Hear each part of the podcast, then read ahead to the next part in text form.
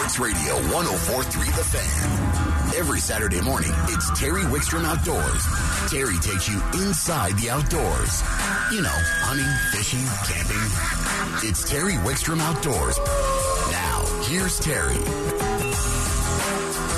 Good morning, and I'm looking out my studio window up here in Fort Collins, and I see sunshine, and it's supposed to be in the 40s today, I think. So we're we're maybe turning the corner on some of this. Although the projection for the next uh, couple of weeks, the temperatures are going to be nice, but they're still going to be below average, and we've got.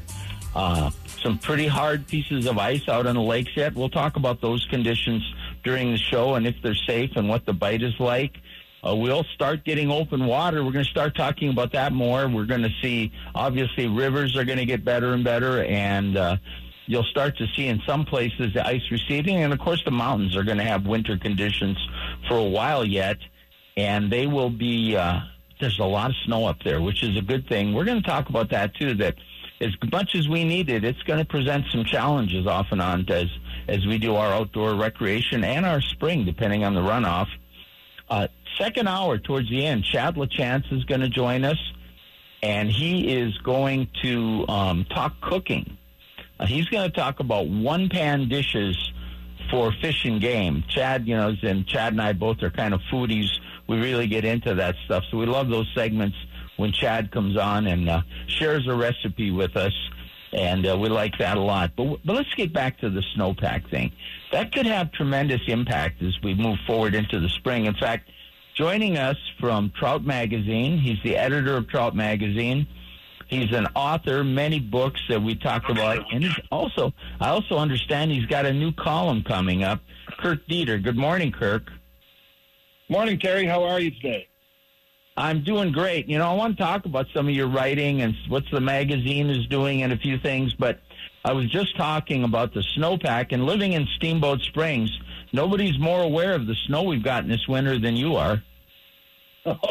we, we're in the bullseye here at Steamboat, and it's snowing right now again, just a little bit. It's supposed to let off later today, but yeah, we've got over 300 inches. It's been a banner year for sure and you know we need this water. Uh, this is going to be a life-saving year, although we need several good years. But this is certainly going to help, and at least on the Colorado part of it. Uh, but it's also going to present some challenges as a fly fisherman. Looking forward to. I know you fish the tailwaters right now when you can get out, uh, but there's been some problems there because of low water. But it's it could be a difficult or it could be an exciting spring to say the least for fly fishermen, don't you think? I think so for sure, and and it all comes down to how fast things melt. You know, we have all this snow, which is great, and we're thankful for that. But if we get a super hot, rainy May, uh, it's all going to go fast, and it's going to come down and cause floods and stuff like that. It could be challenging. So what we're really hoping for is a sustained, slow normal runoff. And if that's the case, we're going to have great fishing all the way through July and into August, which has not been the case the last few years, as you know. Oh, right. We've had that river closures. We've had warm water. We've had voluntary actions to protect the fish. It's been hard on the fisheries, too. You know, when we talk about a normal runoff, if we get a runoff, now, if we get a surge of flood, if this comes down too quick, people stay away from the water. Certainly don't go in it because tragedy can happen so quickly, and it's it's just almost impossible. But if we get just high runoff by normal melt, it can be different to fish it, but it's certainly not impossible. No, in fact, I like it when the water's just a little off color. That early season streamer fishing with bright flies, that can be great. You know, the nymph fishing is good along. You just have to focus along the edges because the fish are smart. They know they don't want to be on a treadmill all the time, so they'll get into that slack water near the feeding lanes, and uh, you can do really well, especially. You know, April is a great month for that, and a little bit before the runoff is probably my favorite time of year to fish. To be honest with you. Yeah, just well, you know, I think there's another uh, aspect of that, and that's the fact that we all get a little cabin fever. And even though we may get out and do some tailwaters, or I do some ice fishing in addition to that, or we may find a few places where we can go or we take a trip. We're anxious to get back on our favorite rivers, and we always uh, want to get. So it's exciting. It's you coming from the Midwest, you're aware that you know there's seasons out there, like in Minnesota. So the opening of fishing is a big deal. And when those rivers are finally available, it's kind of like the opening for us. And uh, it's exciting and great as long as it's at least somewhat fishable. That's right. I'm from, uh, grew Wisconsin and then Michigan. And uh, last Saturday in April was always our opener. Uh, li- literally when the seasons opened on a number of rivers, and we would have family gatherings specifically around that. Didn't catch a lot of fish, but you know we ate well and drank a little wine and had some storytelling and all that stuff. But it was really just, uh, you know, thank being thankful for the winter ending and looking forward to the season ahead. I I think about the opening and, and like almost like I think about holidays like you know Christmas and and Fourth of July. Well, the same in Minnesota, where where I used to say I grew up. Karen says I just got older, but but um, you know there was that anticipation. Our end, our opener was the second Saturday in May, and it was the same kind of a deal. You know, the closest thing we have to that here, and you never know when it's going to be, is probably the opening of Spinney Mountain Reservoir. I love that we have year-round seasons here, and I think our wood fisheries are fairly well managed. I don't have a problem with that. But you do lose that day of anticipation that's a little different. It's people who've never experienced that. It is a different aspect. And let's move on because we have a lot of things I want to cover with you. And uh, one of the things is what's going on in fly fishing itself. Uh, the show season seems to reflect that we're headed for a good um, participation year in the fly fishing venues. Yeah, you, we just had the fly fishing show in Denver, and it was record crowds. I mean, I, I've never seen anything, heard anything like that. I wasn't able to make it myself, but I've had a number of friends who were there. And now this weekend is a fly fishing show in Pleasanton, California. By all accounts, east to west, north south, you know, the the cabin fever, as you described it, has gotten people really fired up about the fishing and the levels of participation now in those shows after COVID slowed things down for a couple years. I think is more than it's ever been, and uh, so we're looking at, you know, we're looking at good enthusiasm, good sales, good, you know, business for the outfitters and so forth. But we're, you know, we anglers are going to have to you know, make sure that we get off the beaten path a little bit more if we want to avoid the crowds. That's for sure. Yeah, uh, some of the it's going to be worthwhile to maybe hike up into Rocky Mountain National Park or some of the wilderness areas, or to just get off the road a little bit or follow the river to a place where you can't just walk from your car. But you know, that being said, too, everybody who is going to be out there, whether you're newly into fly fishing or any kind of fishing, or you're experienced, uh, show some consideration and ethic. We're all right. We're all out there for the same reason. Just make it fun. It's supposed to be in, in it's supposed to be enjoyable. That's right, Terry. And I think that there's a new movement afoot. You know, several years ago, with all the good technology we have, people were able to catch more fish, and we catch and release anglers uh, are able to catch fish and let them go, and, and that's great. But maybe you don't even have to catch that many fish to call it a good day, right? I I've always been more uh, attracted to fishing for the stuff other than pulling out fish. I like to watch the birds and feel the water on my legs and and be with people and and chat and, and all those things. So I think that as we try to make our rivers more sustainable and more partic- people are participating, um, there's a real strong movement afoot for people to just kind of know their limits and catch what they can, but really appreciate what you do and everything that's around you more than just racking up numbers these days. I couldn't agree more. It's not a it's I mean it does get competitive. If you and I were out fishing together, I'm sure the trash talk would be enormous. But in all honesty, it's the camaraderie. It's being in the outdoors, as you said, and experience everything else around you. We're going to talk about that a little bit in another segment later when we talk turkey hunting and and just being outdoors and experiencing the things around you and taking a breath. You know, it it we're not fishing to sustain ourselves anymore. So enjoy the activity. Uh, I want to switch gears up before we run out of time. Cover a couple more things. One is what's going on in the current issue of Trout Magazine. Maybe you should explain to people what Trout Magazine is.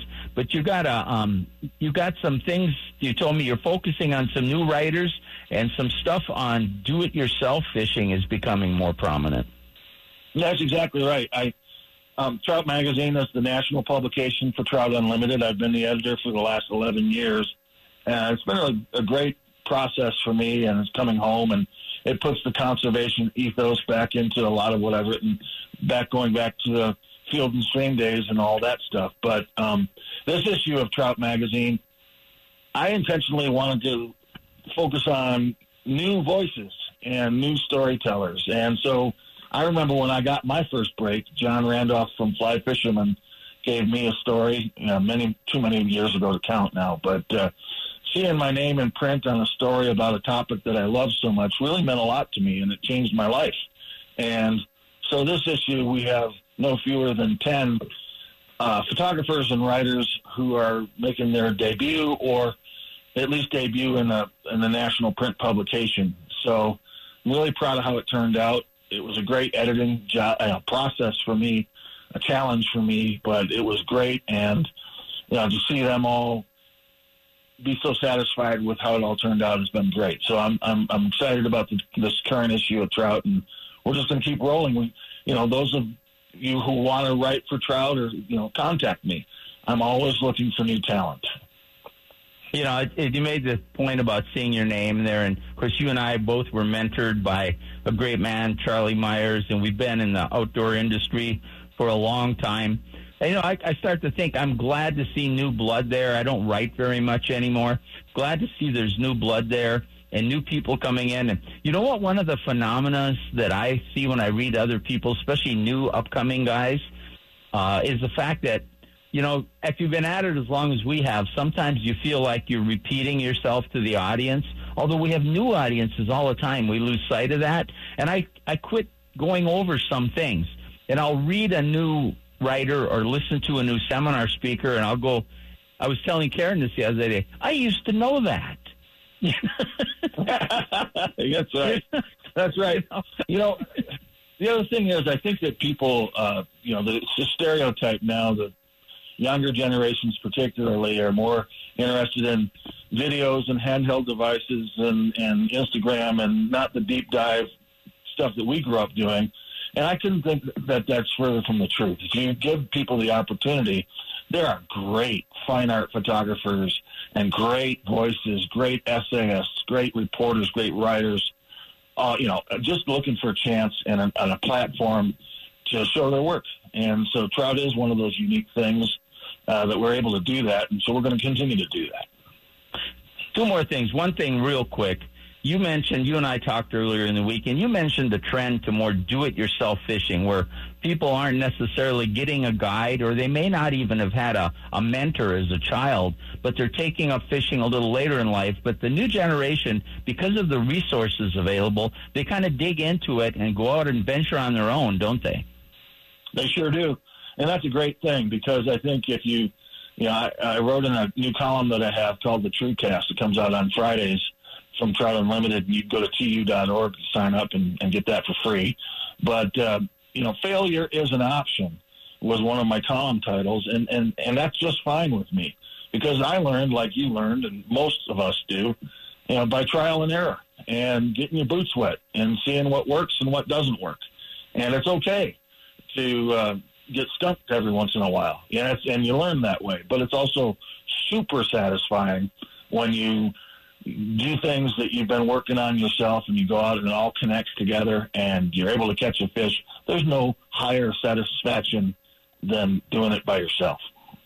You're right, and we and I have both learned that from the music industry too, and accomplishing things. That there's so many things in life that you all of a sudden reach a point of satisfaction. Hey, real quick, um, what's the status of your books? Tell people what's available. Sure, thank you, Terry. I you know co-authored with with uh, Charlie Meyers, the Little Red Book of Fly Fishing, and that keeps going. And that's a great primer for those of you who want to do it yourself lots of little tips, simple, meant to make it so it's not rocket science.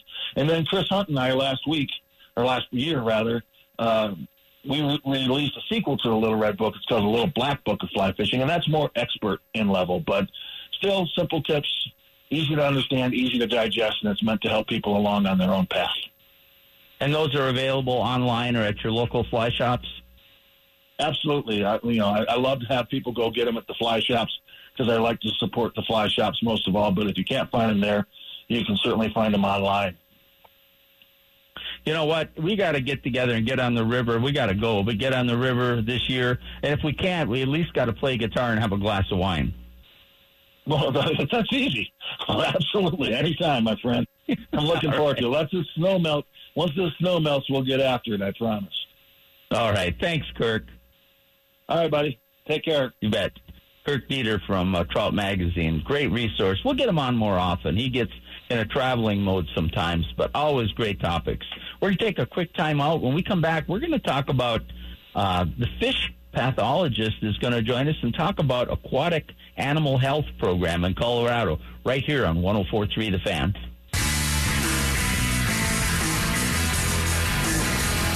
You're listening to Terry Wickstrom Outdoors on 1043 The Fan. You know, um, we talk a lot about parks and wildlife. They've been part of this radio show for going on 26 years. And uh, we're all familiar with the game management, the park management things. But there's other layers to that and a lot of activity it takes to make that happen. And joining us, uh, he's a fish pathologist for CPW, is John Drennan. Good morning, John. Hi, Terry. Hey, thanks for having me on your show. Well, thanks for coming. I think it's important a lot of times to explain to people there's a lot that goes on behind the scenes that maybe doesn't get publicized. But managing fish and game, and you're specifically aquatic, uh, is a lot more involved than just setting seasons and stocking or maintaining habitat. Um, you run what's called the, the Aquatic Animal Health Program. Tell me about that. Yeah, so uh, our, our aquatic animal health lab um, is in is located in Brush, Colorado, but uh, obviously we're all over the state. Um, and our laboratory is actually almost fully integrated. We we we take samples from fish, but we we can process virology samples, bacteriology samples. Uh, we have a parasitology lab that primarily, I'm sure you guys are aware of Myxobolus cerebralis and whirling disease. So we, we, we work on that. And then we have a molecular lab um, that has state of the art like PCR equipment. Um, we can do we can actually do all the COVID testing. If, you know the same equipment that you would use during the COVID stuff. Um, the only thing we don't do is we don't do histology, so we send that out, um, and then we get samples back from there. But uh, you know, one of our aspects is regulatory activity. So um, I'm in charge of any importations of fish or eggs that come into the state, and they need to. We need to make sure that they're pathogen free or have been tested for certain pathogens that we're looking for. Um, also we also review and approve aquaculture permits within the state of Colorado. Um, and so, getting to your point, um, another aspect that we do is disease testing. And so, uh, our lab goes out and we we do all the state fish hatcheries and other rearing units. We inspect them uh, for certain pathogens that are on our prohibited or regulated list. Um, so that's a, at the minimum. That's what we do. And so all of our hatcheries are inspected, and they get like a uh, we keep a, a database like th- at least three years of pathogen free. And so that the guy, the, and then we also do a bunch of free ranging uh, populations. We inspect them because basically we don't want to move any fish or gametes. When I gametes, I say eggs. Um, to a, from one body of water to another, or like uh, eggs to our hatcheries. So the whole the whole idea is to try to minimize the spread of any pathogen that might impact the hatchery system or other watersheds. And um, you probably are aware, you know, like uh, the walleye spawn at Pueblo or Chatfield or Cherry Creek. I mean, so we're there inspecting those fish those brood stock as they're spawning the eggs um, to make sure that we're not bringing pathogens into hatchery system. Uh, you know, kokanee, um, Dolores, Nighthorse, Wolford, all those places. We're inspecting all those uh, those wild spawns out there. Um, brown trout would be like Antero or North Delaney. Um, Arctic grayling at Joe Wright. So you can see that we're all over the place, right? Um, yeah, and it, and and it's so important to maintain the health of these fisheries because, well, first of all, very few of the fish species in Colorado are native that we consider sport, right. sport, sport fish. So they don't have, and then that's what happened with whirling disease when it showed up here. Um, they didn't have any natural immunity to it, I, and that was something I'm sure you were heavily involved in, and that's been a pretty successful operation. Yeah, absolutely. Um, we have some uh, different management tools for that with like disease resistant strains of rainbows and uh, Colorado Parks and Wildlife. We know they've done intensive surveillance. We pretty much know almost wherever Myxobolus is in the water, in what streams, bodies of water. Um, we've got a pretty good handle on that on that pathogen. Um, What what? No, well, I was just going to say, other than you know, okay, we're we're doing your your testing that's kind of your routine testing or your normal scope of activity, but what would trigger maybe something where you would uh, would be called in out out of the normal? Would that be diseased fish or the look of diseased fish or or fish dying off? What what triggers you to maybe go out and become the detectives in some cases? Yeah. So another uh, another part of the job um, that we do is that uh, if a hatchery manager calls us up and says, "I got sick fish," then uh, uh, we'll go out there and examine the fish and just to try to figure out what's causing the the, the disease, whether it's infectious or non-infectious, and and then come up with a treatment plan. Um, if you, ever, if you ever watch CSI on TV, it's it's kind of like that. We show up with our microscopes and our kits and uh, agar plates for bacteriology. We might take virology samples and stuff and bring them back to the lab and try to isolate what's going on. Um, it's kind of a it's an esoteric field, but it's actually really neat to try to solve those problems, right? Um, Um, right. and, I then, and in the wild, if there's a fish kill, then they'll call us. Sometimes they'll call us up, and we'll go out there and try to figure out what caused the fish kill. Right? Right, and it's such a necessary function of maintaining the fisheries in an outdoor state, especially like Colorado. And when we do get, let's just say, uh, West Lake, for instance, up in the Red Feathers area, last year, I think they discovered anchor worm. Do- Were you brought in to say, okay, what's going on here? What can we do? I was. In fact, I I showed up there uh, in August of 21 when it first came out, and um, yeah, the fish were pretty lethargic and swimming along the banks, and um, uh, it just it didn't look right. So the biologist called me up and said, "Hey, come out and check it out." And um, so and started examining the fish and found out that they had anchor worm, um, and, and uh, it was pretty heavy load on the rainbows, right?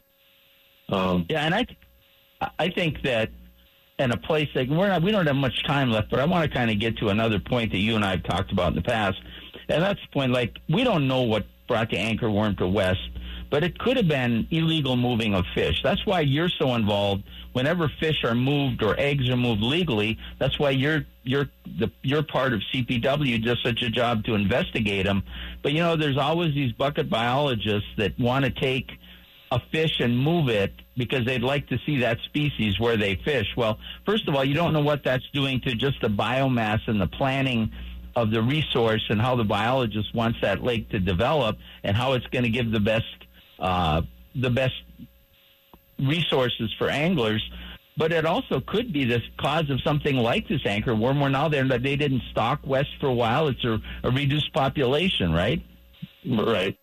Yeah, you're absolutely right. I mean, uh, the, the, the, bucket, the bucket biologist might think that he's, you know, I, I want that strain of fish closer to me to fish, but he doesn't understand the possible movement of microorganisms that can cause uh, major problems to a whole a watershed, right? Yeah, Um, because the the water that you took that fish from, the fish might be resistant, but you might be introducing it to an area where they're not, right? Yes, absolutely.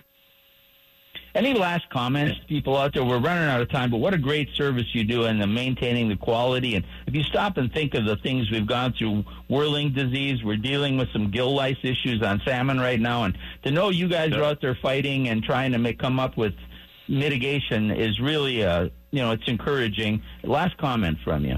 No, I, I- say w- we also uh, do inspections for aquatic nuisance species at our hatcheries and other places like quagga mussels, zebra mussels, that kind of stuff, uh, to try to minimize um, the impacts of them. Plus, it, it, allows us to be able to trade fish with other states. Um, and we also work with boreal toad. Uh, so we're not just fish; it's uh, also amphibians as well. Um, so we have a lot of hats in the game. Let's put it that way. Well, John, thank you for the work you do in helping maintain the great resources we have. Okay, thanks. All right, that's John Drennan. John, great work. John, thanks for being on with us. We're going to take right, a quick thanks. time out. You bet. We're going to take a quick time out. When we come back, we're going to change things up. We're going to talk about pheasants and turkeys on Terry Wickstrom Outdoors on 1043 The Fan.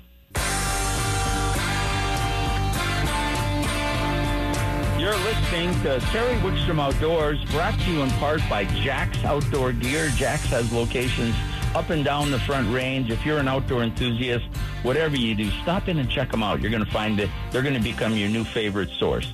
Let's go to the phones. Joining us from Pheasants Forever is Bob Hicks. Good morning, Bob. Good morning, Terry. How are you?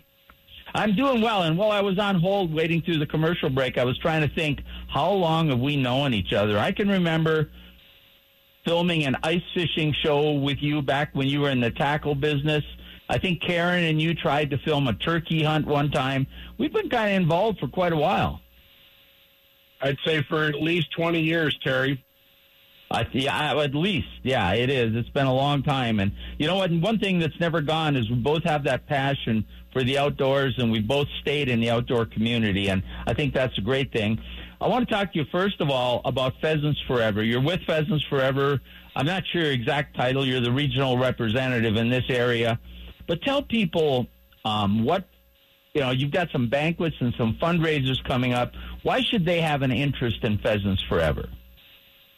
Sure. I Terry, I just got back from our 40th anniversary national convention in Minneapolis. Uh, Pheasants Forever started in 1982, and um, it was, you know, started because of the need for upland bird habitat, and our model is very unique, where our chapters, you know, hold annual fundraisers and we're the only national conservation group that allows our chapters to have 100% decision making on the money they spend. So I have uh, two banquets coming up next weekend. Um, one in Greeley, one in Fort Collins, Loveland. Loveland. Um, the Loveland banquet is almost sold out. Uh, I talked to the president last night. There are about 20 tickets left as of last night. Uh, Greeley is the same night. Um, normally it's not. Uh, I asked them to move it back a week because of the convention, and um, we still got seats available there. And it's it's the chapter's one night to do their fundraising and you know raise funds. And then next month, South Metro Denver, which is our big chapter here in the Denver metropolitan area, will hold their annual fundraiser at the Arapahoe County Fairgrounds Today is the last day to sign up for that chapter's early bird registration, which would get you an extra opportunity to win a shotgun. So, and you know, attending then, these, go ahead. Yeah, and then you know what our our mission is. Pheasants Forever mission is to enhance habitat for pheasants, quail, and other wildlife. Uh, we have a biologist that works in Craig, Colorado. Obviously, we don't have any pheasants in Craig, but it's the largest elk herd in the world. She works on sage grouse, mule deer, elk habitat projects, and so we're not constricted to just pheasants, which is also really unique. Um, I have a team of five biologists in Colorado that work with private landowners and our partners at Colorado Parks and Wildlife and NRCS. Um, you know, trying to work with producers to make their ranches and farms profitable, but yet setting aside, you know, maybe less desirable farming areas, you know, for good habitat for a host of species, not just pheasants. Yeah, and you know, when people attend uh, a Pheasants Forever, the upcoming banquets, that's the one major fundraiser that Pheasants Forever does all year, but not only are you giving to a great affinity group, a great cause, promoting your own outdoor activities by helping build habitat, but you get to rub elbows with other people of similar interest. You trade tips. You get lots of information, and then you get a magazine. I believe there's lots of benefits to being a member and lots of fun to belong to Pheasants or Quail Unlimited, isn't there? There, there is. Um, you know, one of the big momentum pushes in in my organization right now is our Women on the Wing.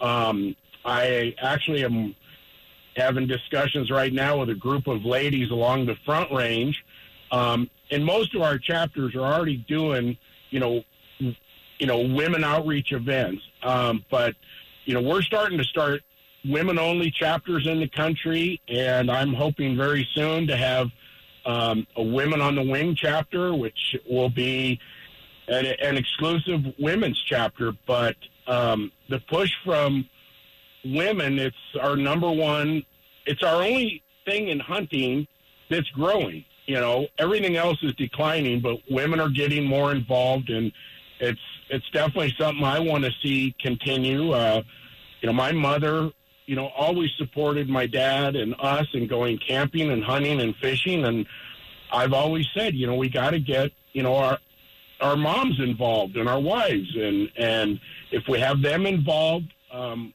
I think our future is bright, Terry. Well, and as far as my mom was on a deer stand with me when I was 12 years old, and Karen, my wife, who you know well, uh, she took her sons elk hunting. She was in the field with them.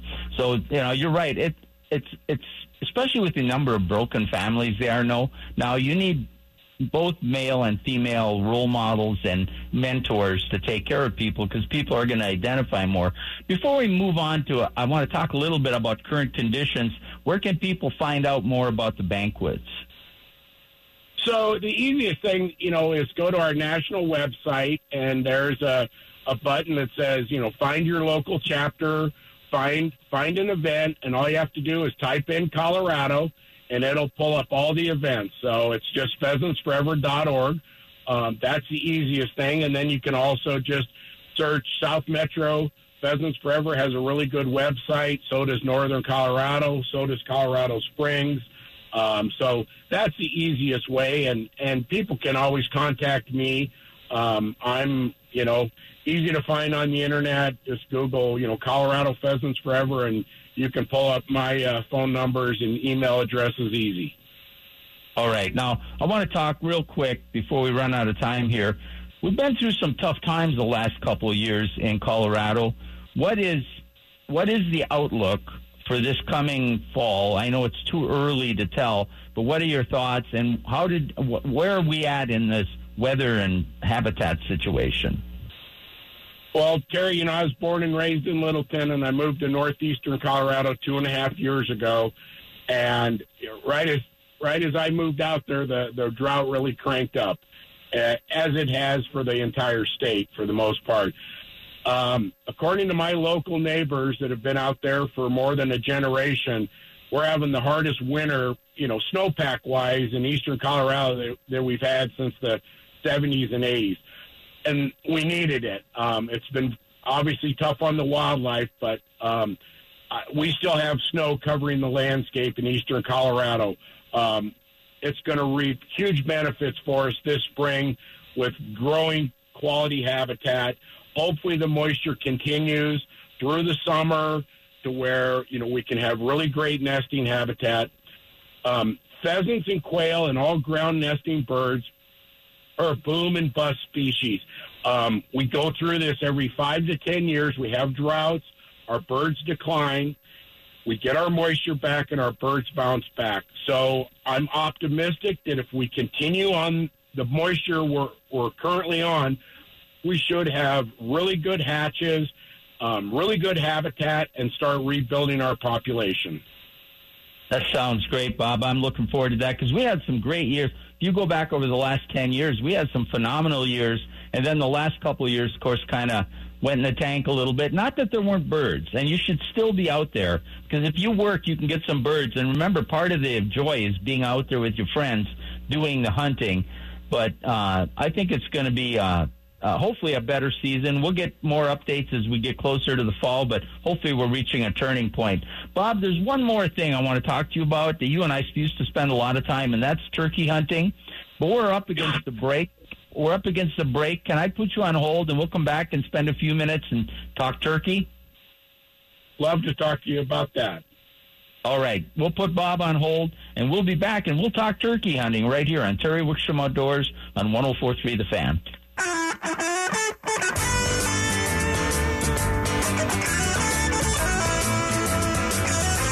listening to Terry Wickstrom Outdoors on 1043 The Fan, brought to you in part by Jack's Outdoor Gear. You know, we've been talking pheasants. We're going to talk turkey. If you're into going hunting after you attend that Pheasants Forever banquet, if you don't win a shotgun, which there's lots of chances for, by the way, head over to Jackson. They'll get you outfitted. Let's go back to the phones, though, and uh, rejoining us, we're going to talk some turkeys. Bob Hicks.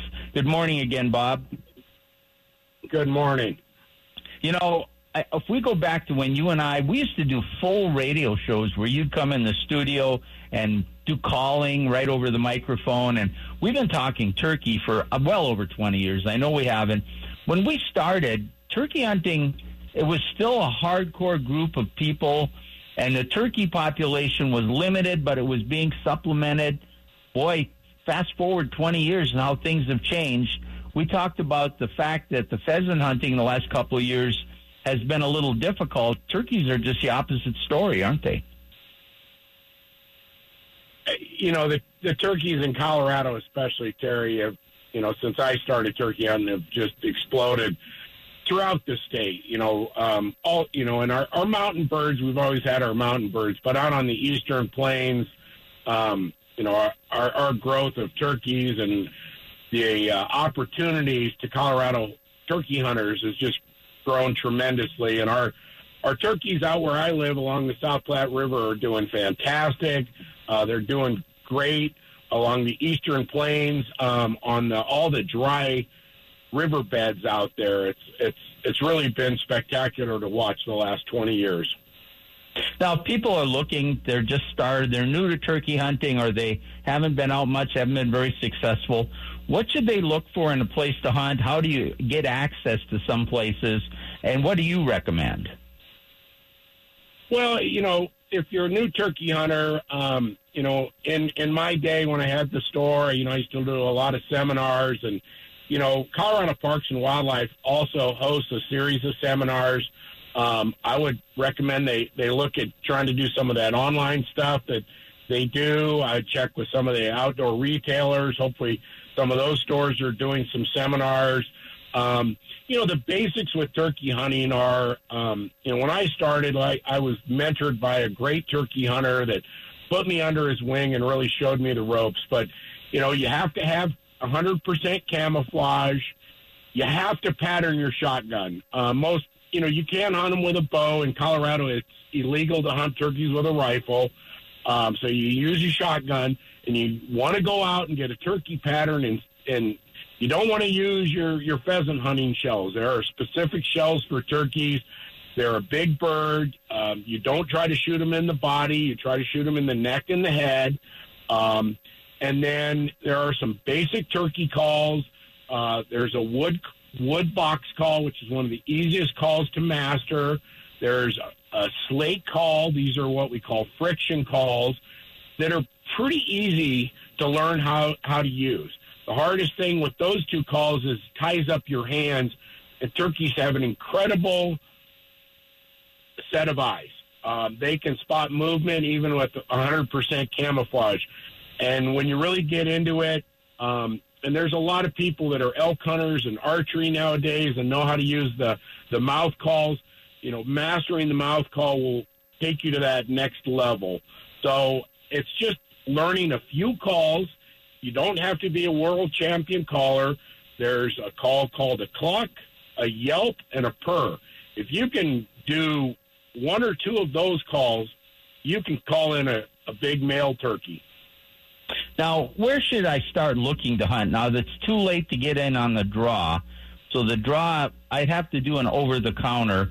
If, but even if I have a draw, there's certain. Eh, eh, of course, if I have a draw, I'm limited. But what type of habitats? If I'm starting out, should I look to start in the mountains, or should I look to start out in the riverbeds?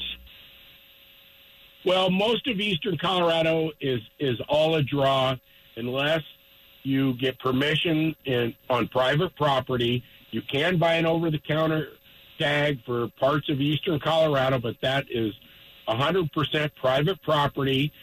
Any of the state properties in eastern Colorado are part of a draw that we put in in February for to draw those tags. So, um, if you're gonna, if you're out of the Denver metropolitan area, you know we have a lot of turkeys along the Front Range, you know, in our foothills, all the way down to New Mexico. The further south you go toward Trinidad and Cañon City, um, the more turkeys there are. Um, I was lucky and harvested several turkeys in the Rampart Range, um, going up toward Deckers. Um, not a ton of turkeys, but they're up there. There's a little bit of hunting pressure, but typically only the first couple weekends. And our season goes for six or seven weeks.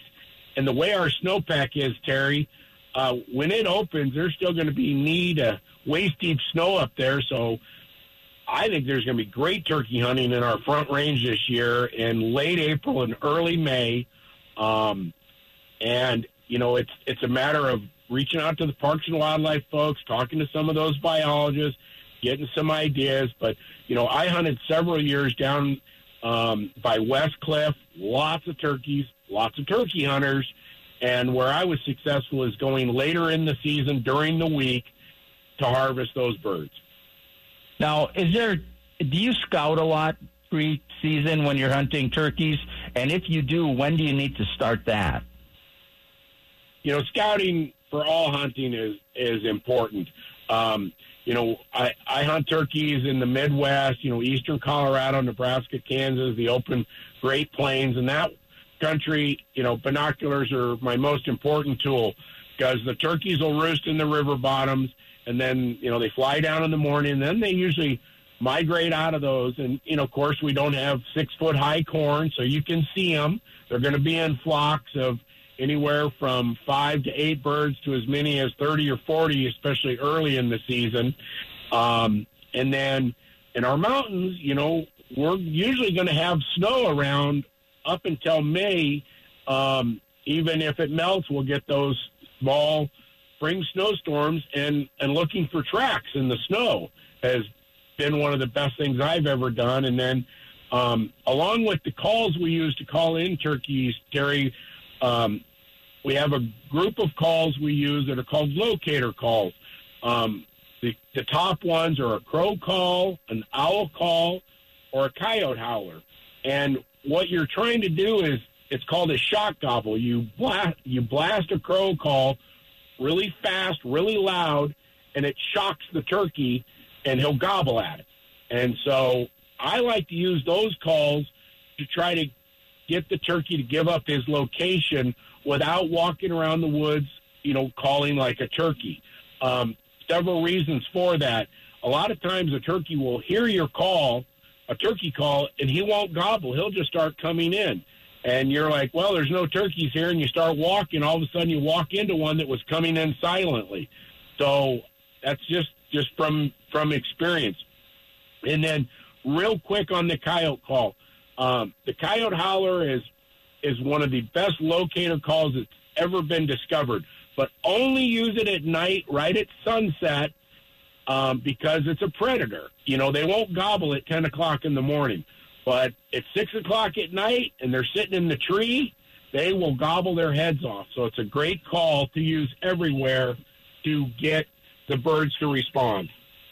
Bob, we are running out of time, but we obviously have just barely touched this subject. I think when we get closer to the season, we should get you on for a longer segment. Let's just talk turkey hunting prior to the season, maybe in late March. You up for that? Absolutely. And I just want to say, like I always do, Terry, how much I appreciate what you you and Karen do for all the sportsmen and women in Colorado and all the conservation groups. You're you're a true hero of mine, and I, I just can't say enough good things about you, and thank you so much for inviting me on today. Well, that's very kind words. We try to do our part, but thank you so much. And I'll get in touch with you. We'll look at something in late March, and we'll talk turkey for an extended period of time. Thank you, Terry. You bet. Bob Hicks. We're going to take a time out. When we come back, Nate Zelinsky is going to join us. And there's somebody who wants to know about ice fishing on Chatfield. He's sitting on the ice listening to us right now. So we'll hope, hopefully we'll answer that question on Terry Wickstrom Outdoors on 104.3 The Fan.